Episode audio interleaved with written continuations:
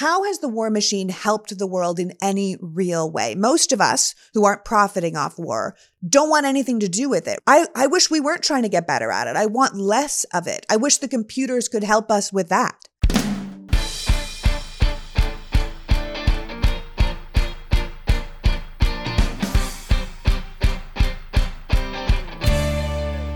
Hello, and welcome to the Politics Girl podcast. I'm your host, Lee McGowan. Let's get into it.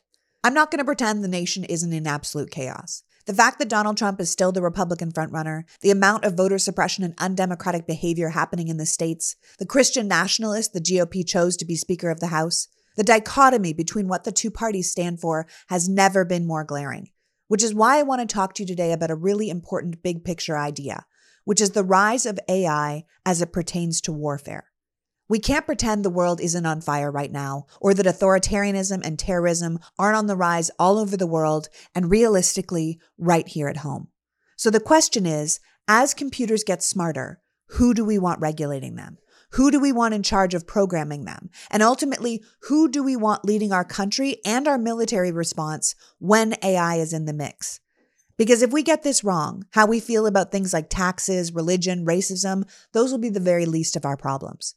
I'm warning you ahead of time that this episode is kind of scary, but it's also incredibly important and one that I think is really worth your time. To have this essential conversation with us, I'm joined today by Ross Andersen. Ross is a staff writer at The Atlantic, where he covers science, technology, and culture. He was previously the magazine's deputy editor and recently spent a significant amount of time at OpenAI's headquarters in San Francisco and traveling through East Asia with its CEO, Sam Altman, for a major essay that came out in the September issue of The Atlantic. Ross is also writing a nonfiction book for Random House about an ambitious team of scientists trying to make contact with intelligent life elsewhere in the universe. I'm having him on today to discuss his article from the June issue of The Atlantic called Never Give Artificial Intelligence the Nuclear Codes. And I'm having him on because I'm still thinking about that article 6 months later. This is big deal stuff and something we have to consider as citizens of the world, but also as citizens of this powerful nuclear superpower going into an election year. At the end of the day, we need to be very deliberate about who we want making these life and death decisions on our behalf, who should be at the helm as the computers get smarter and the world gets harder. So without further ado, please welcome my guest, author, essayist, and staff writer at The Atlantic, Ross Andersen. Welcome, Ross. Lee, thanks for having me. Oh, thank you for coming. I reached out to you because I really enjoy your work, and you're able to take these incredibly complicated issues and make them way more understandable for us normies, and I really appreciate it. You're not a normie, but I appreciate that myself. Okay, so the article that we are going to be talking about starts by saying, no technology since the atomic bomb has inspired the apocalyptic imagination like AI. And you point out that ever since ChatGPT began exhibiting these kind of glimmers of logical reasoning, the internet has been like overwhelmed with these doomsday scenarios about how it's going to ruin everything. And I think most of us are familiar with Terminator, but none of us really want to live it, right? You get all these scenarios when you go deep on these message boards of like people thinking 20 steps into the future as to how, you know, an artificial intelligence, something like a souped up ChatGPT could possibly like manipulate a person into doing, you know, things that set the world afire. And yet it occurred to me, and has occurred to others, I should say, that one thing that AI might do is be quite dangerous in combination with nuclear weapons. Since those are the most dangerous technologies we have, maybe we ought to start there when we're thinking about existential risk and AI. Yeah, absolutely. Because it's more than just the fear of the robots taking over, right? It's like, what are we allowing them to take over? And your article did focus on this very real fear of the integration of AI into warfare. And it strikes me that that's something we really need to be considering right now as America plays an allied role in two wars and potentially more on the horizon. And as you say, no one is currently inviting AI to strategize our war plans or join in meetings with the Joint Chiefs of Staff. But like, how many years until AI moves up that chain of command? Like, how fast will technology advance? And it does appear to be advancing quite quickly. We need to make sure that the humans are smart enough to act with the appropriate restraint so as not to just defer all our decisions to them at some point. You know, at this point, right, like AI is being used, you know, you could think of it as a soldier, right? Like we have drones, for instance, there's work on tanks, there's work on like automated F-16. So it's sort of like The AI is out in the field as an individual, possibly making decisions, in certain cases, maybe even making kill decisions, but that's a really murky and complicated topic.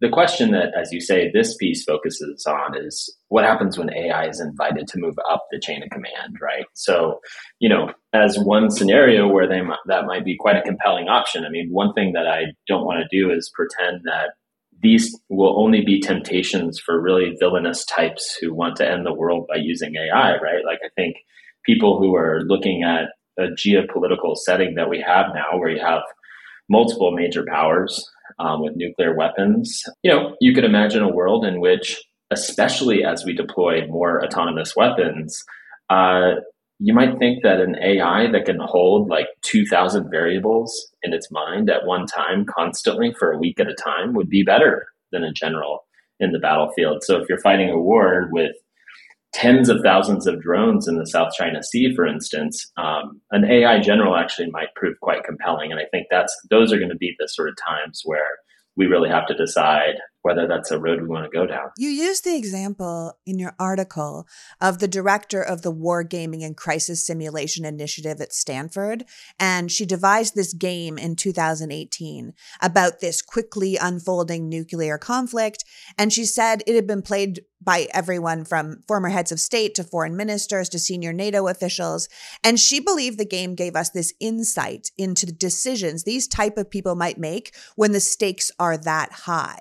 Do you want to tell us a bit about that crisis simulation game so people understand what these people who with these high amounts of power were playing and what the results they found were? Fortunately, we don't have a lot of case studies for nuclear brinksmanship, right? It's not something that's happened a ton of times. It has happened a few times, but it's not something that's happened a lot of times. And so, you know, anyone who are looking to put together like a really empirical game theory of it is going to have a hard time. And so war games, which have their issues otherwise, for instance, they're usually, a lot of times they're used to pursue various kind of pre-existing agendas. But war games in this instance can be very useful.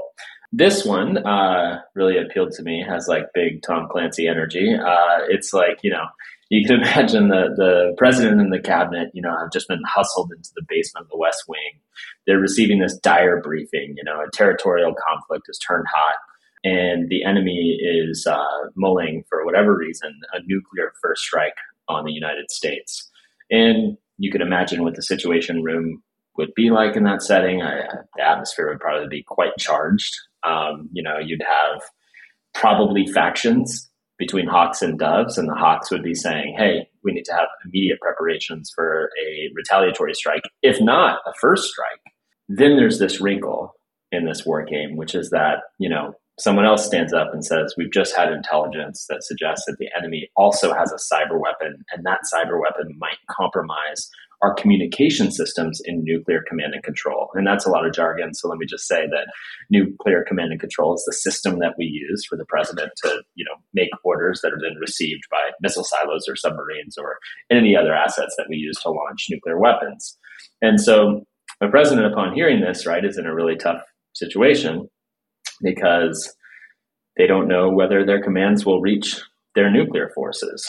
You know, there are no good options in this scenario. In fact, one of the most common things that people do, which is also very scary, is delegate launch authority to officers in the field. You know, there's a reason we only vest that power in one person, right? Like once you expand it for all kinds of reasons, you can get into really tricky scenarios. But one of the other ones, and this is where we connect to our conversation about AI, is that many, many times, and again, this game is being played by very serious people, not like jokers like you or I who have no experience, or not you, I should say.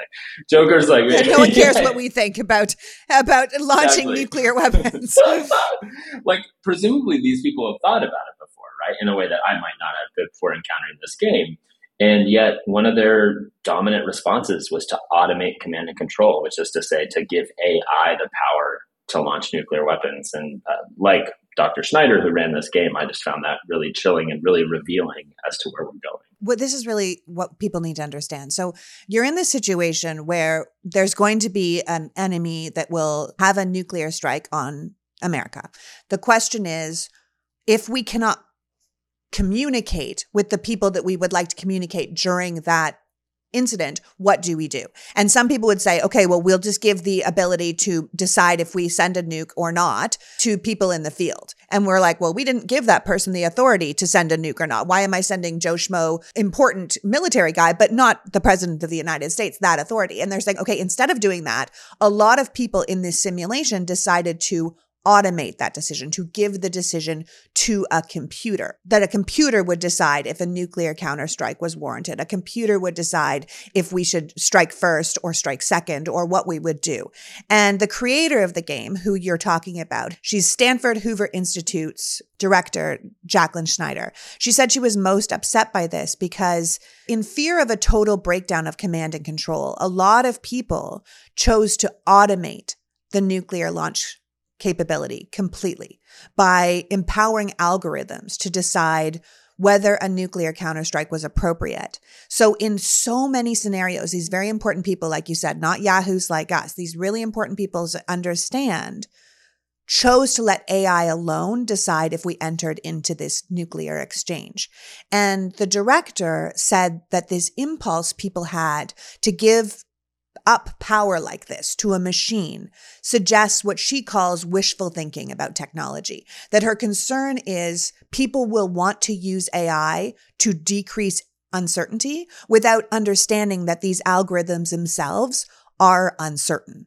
Yeah, that's right. And I mean, you see that, look, just to be vulnerable, I mean, I see myself doing that. When you're Googling the answer to a really difficult research question and you're getting kind of ambiguity and you don't know the sources, really tempting to just go ask ChatGPT, like, hey, what's the answer to this? And get like this really crisp and clean, you know, kind of well-written little response that, because it sort of has the atmosphere of cold computer logic, it can be really compelling and persuasive. And so when you're now falling for that same little trick, but when the stakes are potentially human extinction, that is, that's an entirely different gamble. And I think Dr. Schneider is right that, you know, especially in situations that are so charged, no human being can really keep their head in that situation, shouldn't be able to keep their head. Like, it's really a kind of quite a dizzying thing. And I hope it never happens, by the way. Yeah. But AI might be especially tempting there. Oh, well, these safe computers, you know, they'll help us. Like you're saying, we have this idea of computers being this kind of emotionalist decider, this cold decision maker, you know, taking the human fear and indecision out of the equation and making these purely logical choices. But as you write in your article, even with today's most advanced AI, we're dealing with what are called black boxes. So we don't entirely understand how they work. And you wrote, at the deepest and most important level, AI might not understand what Reagan and Gorbachev meant when they said a nuclear war cannot be won.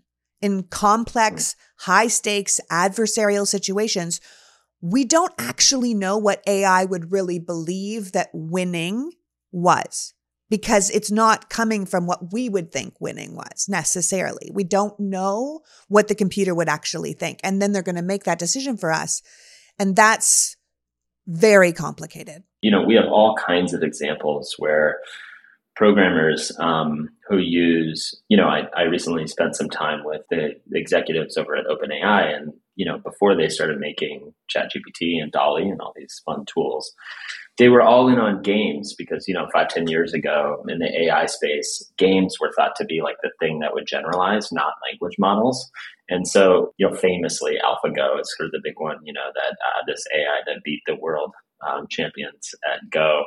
But they also, you know, played these multiplayer video games. Dota 2 is a famous one. And, you know, the AIs turned out to be quite good at these games. In fact, ended up beating the world champions, but their strategies were totally, totally unintuitive. Famously, Lee Sedol said that, you know, when he matched up against AlphaGo, this Go playing AI, that a human would have never thought of this strategy. And so we just don't know what sort of means by which an AI may pursue victory in a nuclear war. And they might be, you know, they might, for instance, sacrifice quite a few civilians. Yeah. But, you know, oh, hey, we beat the enemy. Look, there's like 1,000 of us left and none of them left. That might represent victory to an AI.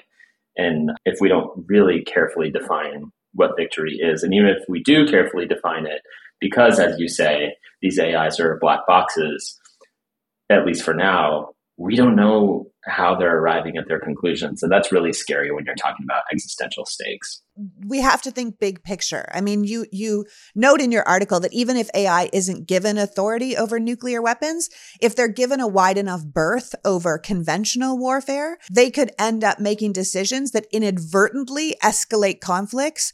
So we end up launching nuclear weapons anyway. Like you put it in your article, if a computer has been assigned a goal, it could purposely engineer a battlefield situation that leads to a nuclear launch because their algorithm has decided that a nuclear weapon would best accomplish the goal that they were given, right? And you use this great example of this game you're talking about, this AI game Dota 2, where AI was designed to play against human players in this modified battle simulation game.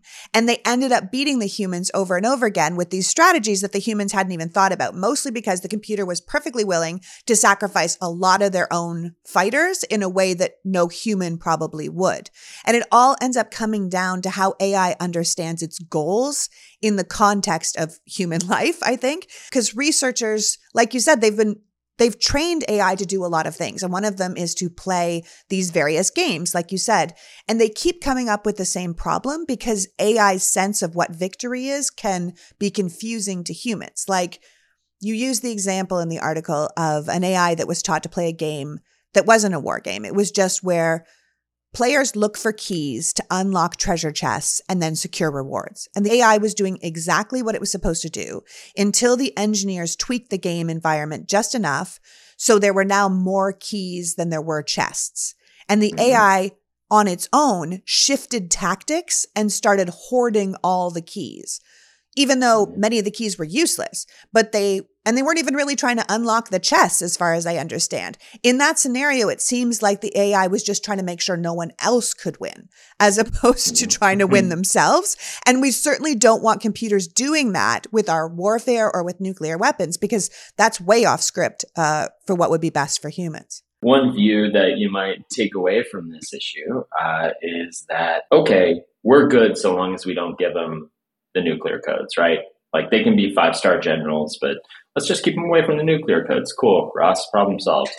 Except that, of course, not even at the 4 or 5-star general level, even, well below that, these AIs, if they're good at building models of the world, right? There's every reason to believe that they are, and they're getting better at it. If they're good at building models of the world, the nuclear weapons will be part of their strategic environment. They'll be part of the world that they're operating in. And so even if they don't have, it's not their thumb on the red button, they may be tempted to use them. The idea here is that they'll be smarter than us. So they might have, many imaginative ways that you and I could sit in a conference room for a week trying to spin out wild scenarios and still never land upon. You explain in the article, which I think is really smart, that in the latter decades of the Cold War, Soviet leaders were concerned about the ability to counter an American nuclear strike. And so they developed what was called the Dead Hand program. Do you want to explain that program to us? Because I think that kind of tells us a lot about what we might give up to machines and then how it ends up being like a finger on the button. I know it feels weird to take a break from talking about something so serious to talking about products, but it's our sponsors that make this kind of conversation possible, whose generosity allows us to take these deep dives into important issues, and I'm grateful to take a minute to share these companies with you. Did you know that traditional bed sheets can harbor more bacteria than a toilet seat? Well, you do now. And those kind of germs on your bedding can lead to acne and allergies and stuffy noses. Plus, it's just gross. Which is why I'm pleased to tell you that Miracle Made offers a whole line of self-cleaning, eco-friendly bedding, such as sheets and pillowcases and comforters that prevent up to 99% of bacteria and require 3 times less laundry. Miracle Made sheets are infused with silver that prevent up to 99.7% of bacterial growth, leaving them to stay cleaner and fresher 3 times longer than other sheets. Miracle sheets are also incredibly comfortable, and they're luxurious without that high price tag of other luxury brands. But go and see for yourself. Go to trymiracle.com/politicsgirl and try it today or gift it to someone this holiday season. And we've got a special deal for our listeners. Save over 40% by using the promo code politicsgirl at checkout, and you will also get 3 free towels and save an extra 20%. It's a heck of a deal. And Miracle is so confident in their product that they've backed it with a 30-day money-back guarantee. So if you aren't 100% satisfied, you will get a full refund. Upgrade your sleep today with Miracle Made. Go to trymiracle.com/politicsgirl and use the code politicsgirl to claim your 3 free towels and save over 40% off. Again, that is trymiracle.com/politicsgirl to treat yourself, a friend, or a loved one this holiday season. For those who might not know, I have a very rare lung disease. And although scarring in my lungs is where the disease originates, it's actually my heart that's affected. So I know firsthand how important heart health is to your body, which is why I'm pleased to be talking about Human's Superbeat Heart Chews. Superbeat Heart Chews are an easy and convenient way to support healthy blood pressure and promote heart-healthy energy. They're plant-based and stimulant-free, so you get a green boost without the jitters. Paired with a healthy lifestyle, the antioxidants in Superbeets are clinically shown to be nearly 2 times more effective at promoting normal blood pressure than a healthy lifestyle alone. Superbeets is the #1 doctor, pharmacist, and cardiologist recommended beet brand for cardiovascular health support, which makes it blood pressure support you can trust. If you find yourself drinking too much coffee or energy drinks just to keep your energy up, you can switch to Superbeat Heart Chews, which are used by college athletes and pro sports teams to support performance and endurance. Double your potential with Superbeat Heart Chews. Get a free 30-day supply of Superbeat Heart Chews and 15% off your first order by going to getsuperbeats.com and using the promo code PoliticsGirl. That's getsuperbeats.com, promo code PoliticsGirl. When we talk about the Cold War and the nuclear arms race that occurred during it, I think a lot of us have the sort of, we have the historian's common poise, you know, because we have the sort of, not all, but a lot of the facts before us now. And so we look back and say, oh, well, you know, we had this many missiles and they had this many. And so, you know, that's about where we were.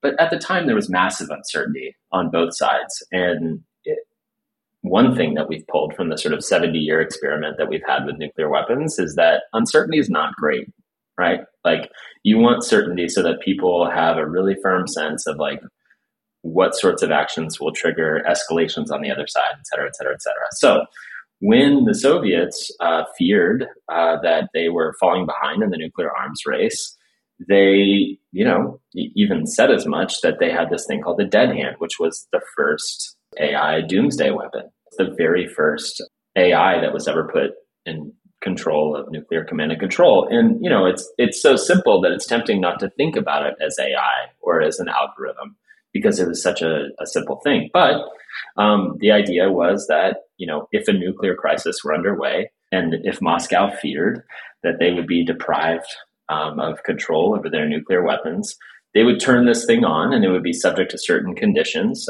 So, you know, if you saw this big blinding flash of light and then there was all this fallout or whatever it may be, and you weren't getting a response from your command and control, the thing would launch everything. It wouldn't just launch one thing. It would launch every single weapon they have. The way they did it was kind of ingenious. It would, a single ICBM would like launch up into the atmosphere and then like send flashing out like radio directions to all the other silos to just, you know, it's time to launch. Yeah. And just so people understand, this program was something that would be activated during what they thought was a nuclear crisis, where the command and control centers outside of Moscow, if they stopped receiving communications from the Kremlin, if that happened, this special machine would read the atmospheric conditions.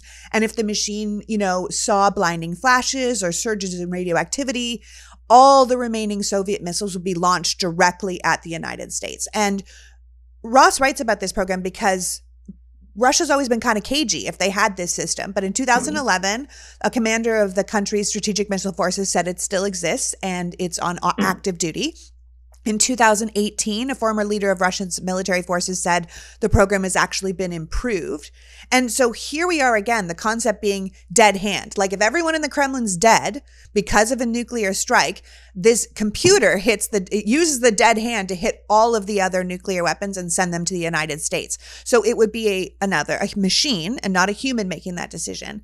And then America was like, if they have this program, we should probably have a program like it. So it's like what happens is you get into this again. It's like an arms race, but with automation. You know, you think, well, if they have a computer that will launch weapons, maybe we should have a computer that will launch weapons.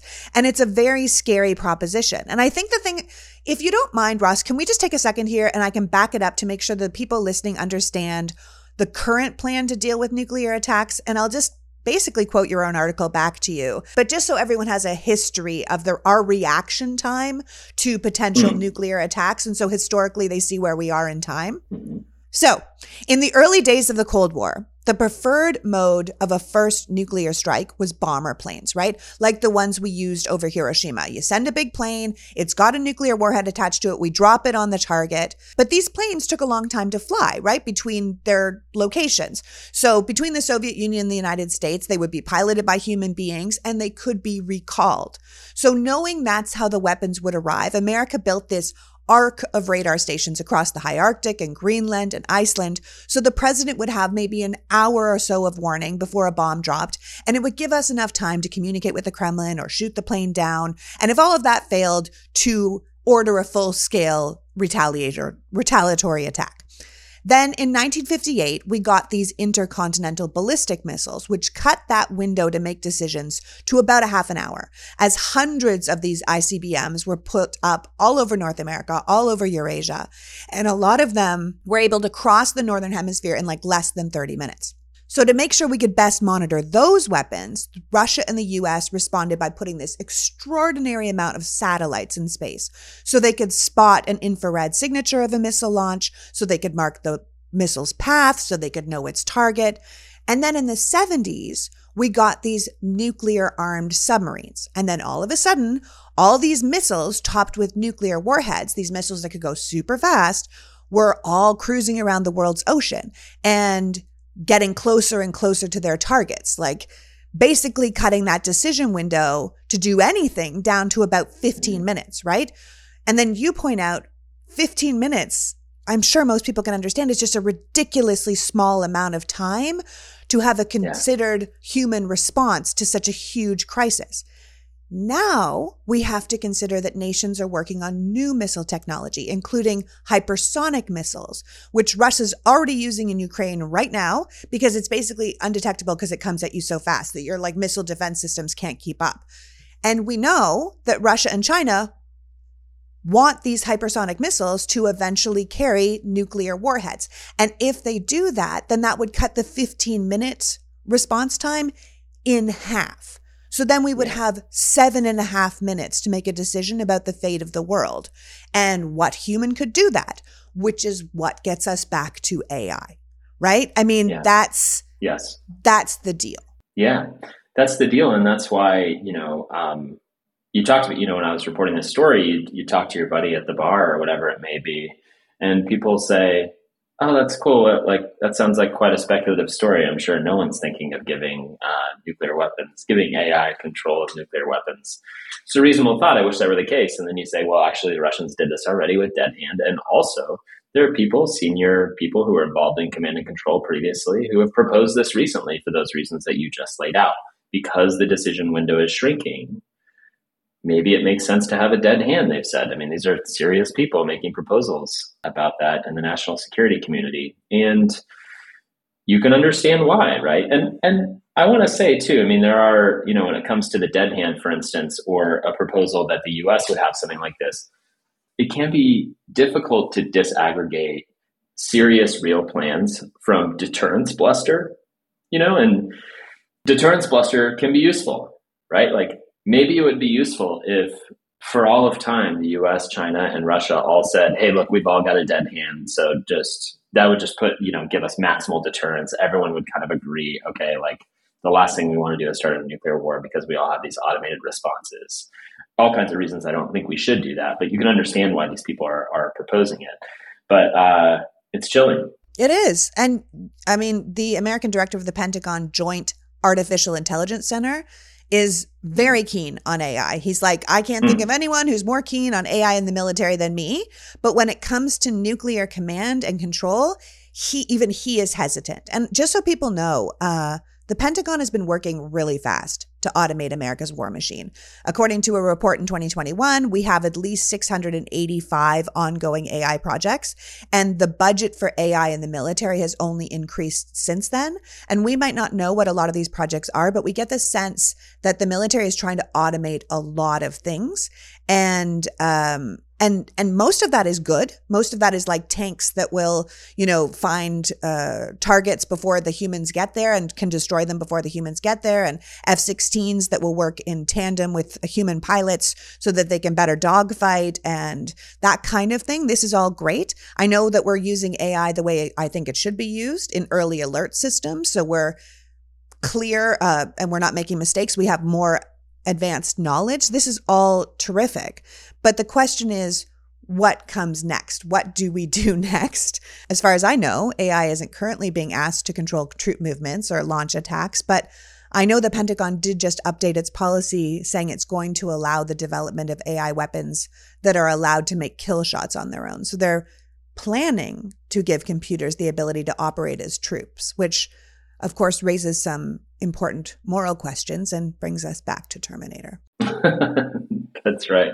Right? I mean, listen, can I just say for a second, like, all of this work, reading all of your work, it just made me feel like, why do we want to be this good at war? Like, why aren't we spending more money and effort to be good at peace, right? Like, just continuing like this with the escalation, like, you have it, so I should have it. You have a dead hand, I should have a dead hand. You have computers in charge, I should have computers in charge. Like, how does that improve our lives? How has the war machine helped the world in any real way? Most of us who aren't profiting off war don't want anything to do with it, right? We see the toll that it brings on everyone. And I wish we weren't trying to get better at it. I want less of it. I wish the computers could help us with that. There's a real argument to be made that, you know, some people, supporters of nuclear weapons, might say, look, before nuclear weapons are invented, we were having a world war every 15 years. You want to go back to that? Once you had nuclear weapons, now great powers don't want to go to war, sort of recognized as this kind of totally awful thing that could even bring about the extinction of the human race. Let's not do it. But to me, and people who have this view, they say, look, now we've gone 70, 80 years without such a war. These, you know, that totally vindicates the system that we have. We should be thankful for nuclear weapons. And I guess my feeling about that is I like to zoom out in time when you think about issues like this. And nuclear weapons could be around for 10,000 years. They could be around for 20,000 years as sort of the max weapons that humans have on this planet. There's no reason, there's no technical reason they couldn't be. And when you think about that, then you realize, okay, a 70-year record, which by the way has contained many near misses, is nothing. It doesn't tell us anything about how safe it is to have these big weapon systems pointed at each other. I mean, I often think about this. I'm writing a book about the search for extraterrestrial intelligence. And I always think about, like, imagine, you know, you get into some radio telescope messaging conversations with ET, and you're the one who's like, has to tell them about mutually assured destruction. Just imagine explaining it, right? It would sound crazy. Like, oh yeah, we've got all these weapons pointed at each other so that, like, if there's one false move, you know, everyone on Earth dies. Tough thing to explain, not very compelling. Well, it's a tough thing to explain to a human. Do you know what I mean? Like, I remember, like, you don't have to be an ET. I can remember so distinctly when my parents explained it to me. And I was probably about 10 years old. And I felt so astounded that we would have created such a thing. It's the questions posed by the Oppenheimer movie that everyone saw, you know, this year. You know, it's like, was it a good thing? Did we deter the world wars that were happening every 15 years? Or did we ruin everything by putting this much danger in the world? And these are important questions because, like you said, like, we have these near misses in our history. It's only a 70-year history. And like you say in your article that Stanislav Petrov should have statues to him all over the world because he basically saved us from nuclear annihilation. Yeah, no, there's a number of people who don't have nearly the recognition they do for walking us back from the brink. But Petrov is an interesting case and kind of the canonical one. And basically, you know, these Russian censors, it's a bit of semantics as to whether you might consider them AI, but they picked up some, like, basically kind of sun glitter on the tops of the clouds in Montana, which is where we have a lot of missile silos. And the way those were computed in their sensor systems, they were perceived to be an incoming launch. And so, you know, they started warning, the klaxon started going there, and it was up to Petrov as to order a counterstrike. And he, you know, kept his head about him and said, that's probably a false alarm. Like, there's no real tensions right now. You know, I mean, there were tensions, but it's not like peak tensions. No one's on a war footing necessarily. Let's wait and see. And we need people who are going to say, let's wait and see. And the other, I mean, to me, that makes him a huge hero. And like I said, there have been other near misses, but that one's kind of the cleanest story. But also the other people that it's crazy to me that George W.H. Bush and Gorbachev don't have Nobel Peace Prizes already. Yes. I mean, you know, because of the treaties that they signed and set in motion, nuclear stockpiles came down by 5 times. We got to this stable point where it's like both countries have maybe 1,000 or whatever it is. The numbers elude me right now. And now we don't live in that world, right? We're in a rearmament phase, which is depressing. I mean, I talked to people. I was at a dinner recently of people who are disarmament types and who are policy people who work in the field. And, you know, 10 years ago, they were all sort of busy developing quite utopian dreams about how we'd, you know, keep the momentum going on those serious reductions and get all the way down to maybe like 50 or 100 each, or maybe like 25 each, you know, or have some common stockpile in Antarctica, whatever, in case there's an asteroid or something, you know, like whatever it might be. And now that all they're interested in is like, how can we keep the status quo? And it's going to be difficult because, you know, China is expanding their stockpile, and we're on this sort of war footing with Russia. They've pulled out of our arms control treaties. And so I think you might see this new period of proliferation, and that's really sad. Yeah. And just so people understand what Ross is talking about, he's talking about in the 90s, during kind of a relative moment of peace, George H.W. Bush and Gorbachev realized that this kind of back and forth competitive weapons development would only end up ever increasing our nuclear warheads to our world's detriment. And so to their tremendous credit, and like he's saying, I mean, really, we really should give them the credit, they refused to keep doing the arms race thing. And instead, they got together and they signed the Strategic Arms Reduction Treaty, the first in a sequence of treaties that kind of cut the nuclear arsenals in both countries down to about 25% of their size. But we're back at it now, right? Like a lot of those treaties expired. Others were diluted as the relationship between the US and Russia cooled. And now we're closer than ever to an outright war with this superpower than we've been in generations. Putin's already said that Russia is suspending its participation in New START, which was the last arsenal limiting treaty that we had. And as Ross is mentioning, we can't forget that China is in the mix now, right? Like they already have enough missiles to destroy every major American city. And the Chinese generals are seeing the leverage that Russia has with their nuclear weapons during this war in Ukraine, that America's only willing to do so much to not start a nuclear war. And they're watching it as a possibility for themselves. So this idea of mutually assured destruction that we would have to explain to the aliens or our children with Russia is in many ways now a three-way with Russia and China and America, with every party pursuing new technologies to help them in this war. And I just have to tell people, this is just another reason why we have to be supporting the Ukrainians in their war against Russia. Because as Mitch McConnell said, no Americans are getting killed in Ukraine. We're rebuilding our industrial base at home, and the Ukrainians are destroying the army of one of our biggest rivals without a single American soldier on the ground. And so it's hard to see a problem with that. And everyone should understand that supporting Ukraine is actually in America's best interest, because the worse Russia is doing, the less they can be putting into their nuclear plan, and the more tempered China will be seeing it play out, right? So there's really no better way to be spending our defense money right now than making sure Russia loses this war. And anyone that tells you differently is not working in America's best interest. I think we also need to be really clear of how important it is of who we elect to be in charge of all of this, because I'm sure you can tell from this conversation that Ross and I are having, that our government needs to be very thorough and very deliberate in how they approach nuclear war, nuclear proliferation, AI. And if this conversation does anything other than terrify you, which I'm sorry, happy holidays, it should serve as a reminder of how important it is that we put someone responsible and not insane or unbalanced or not educated in this kind of warfare and world in the role of president, because we need to have someone who is stable and responsive to this kind of high stakes situation that they have to deal with.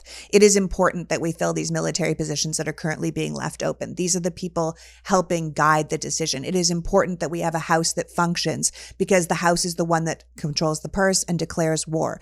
These are all things that we can't take lightly. So how we feel about taxes or this group of people or that group of people or who we want to have a beer with, it's all irrelevant. The people we choose to put in power are in charge of our entire planet's life or death. We can't just vote arbitrarily in America. America's power is too great in the world to make that. We need to make responsible decisions when it comes to who our leaders are going to be, because this is the kind of power they're playing with.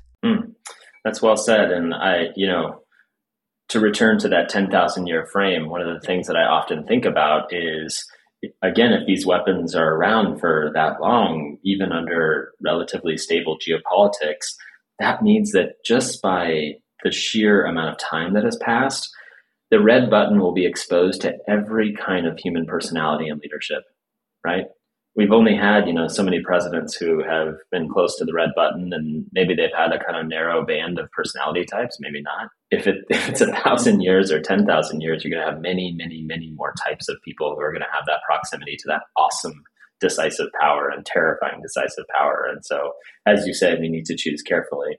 The other thing I wanted to say, just because you mentioned China, just one of the things that's working against disarmament is we in the UK have approached China and said, hey, let's get you on board with the arms reductions. And the Chinese, in my view, have kind of quite a compelling retort, which is, we have less than you now. And so we actually don't even want to sit at the table until we have as many as you. If you want to bring yours down to where we're at, great, let's sit down. But until that happens, don't even broach the conversation, and it's hard to fault them. I mean, and honestly, it doesn't look like we're probably going to have peace anytime soon. It's a volatile time in world history. But if we ever get back to a place like that again, hopefully with proper leadership, we should be really drawing on inspiration from people like Bush and Gorbachev. And I say that as a diehard liberal, right? Disarmament treaties are a great idea because they represent, as you said, human control. Maybe we should all agree, at the very least, maybe all these nations should agree to keep AI out of nuclear command for now. That's right. And just know that these peaceful moments are windows of opportunity, and that clearly, as we've seen, they don't necessarily last forever. Maybe they last a decade or two. And in that time, I think it's important to push forward on priorities like this, because when the peace goes away, as we're experiencing right now, things can unravel quite quickly. And as you said so beautifully at the end of your article, if errors are going to be the thing that deliver us into nuclear war, let them be human errors. Yeah, that we have this theory, that we've been moving away slowly and in fits and starts from tyranny, from the decisions of the few running the world to the decisions of the many in democracies. And this would be like a nothingocracy. It'd be a machine made, no human making the decision. So that's not the direction we want to go, I don't think. I don't think so. I don't think so at all. I really hope people can get their head around the importance of these giant issues that are facing us and who we put in charge of them, whether that's a computer or a better served human being. We need to make those choices deliberately and with intellect and with judgment. Poise. Judgment. Yes, with judgment, with great judgment. I want to thank you for joining us today, Ross, honestly, and for keeping us up to date on this kind of very serious and important work. Before you go, please tell people how they can keep up with you and follow what you do. Thanks for having me on the show. This has been so fun. To talk about the destruction of our world. What a blast. You can find me on Twitter at Andersen with an EN at the end. But more importantly, you can find me at The Atlantic. That's where I do most, if not all, of my writing. We always appreciate more readers. So come and find us. Oh, yeah. Please follow The Atlantic. Their work is so excellent. And I hope you'll come back again and talk about AI for good. Maybe we can have some hope in the new year. You can tell us about the aliens or about how it's going to help the world. We can talk about that in 2024. That sounds good, Lee. Thank you again. So that was Ross Andersen, whose writing reminds us that AI is everywhere, including right up close to our nuclear arsenal. They may not have their digital finger on the button now, but do we want it to? And at the end of the day, who will make that call?